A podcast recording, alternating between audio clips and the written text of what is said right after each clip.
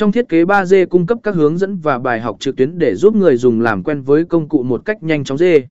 Tập trung vào giáo dục tỉn cờ cặt thường được sử dụng trong môi trường giáo dục để giới thiệu cho học sinh và sinh viên về thiết kế 3D giúp người học hiểu cơ bản về thiết kế và in 3D, tạo điều kiện cho việc học tập và thực hành e.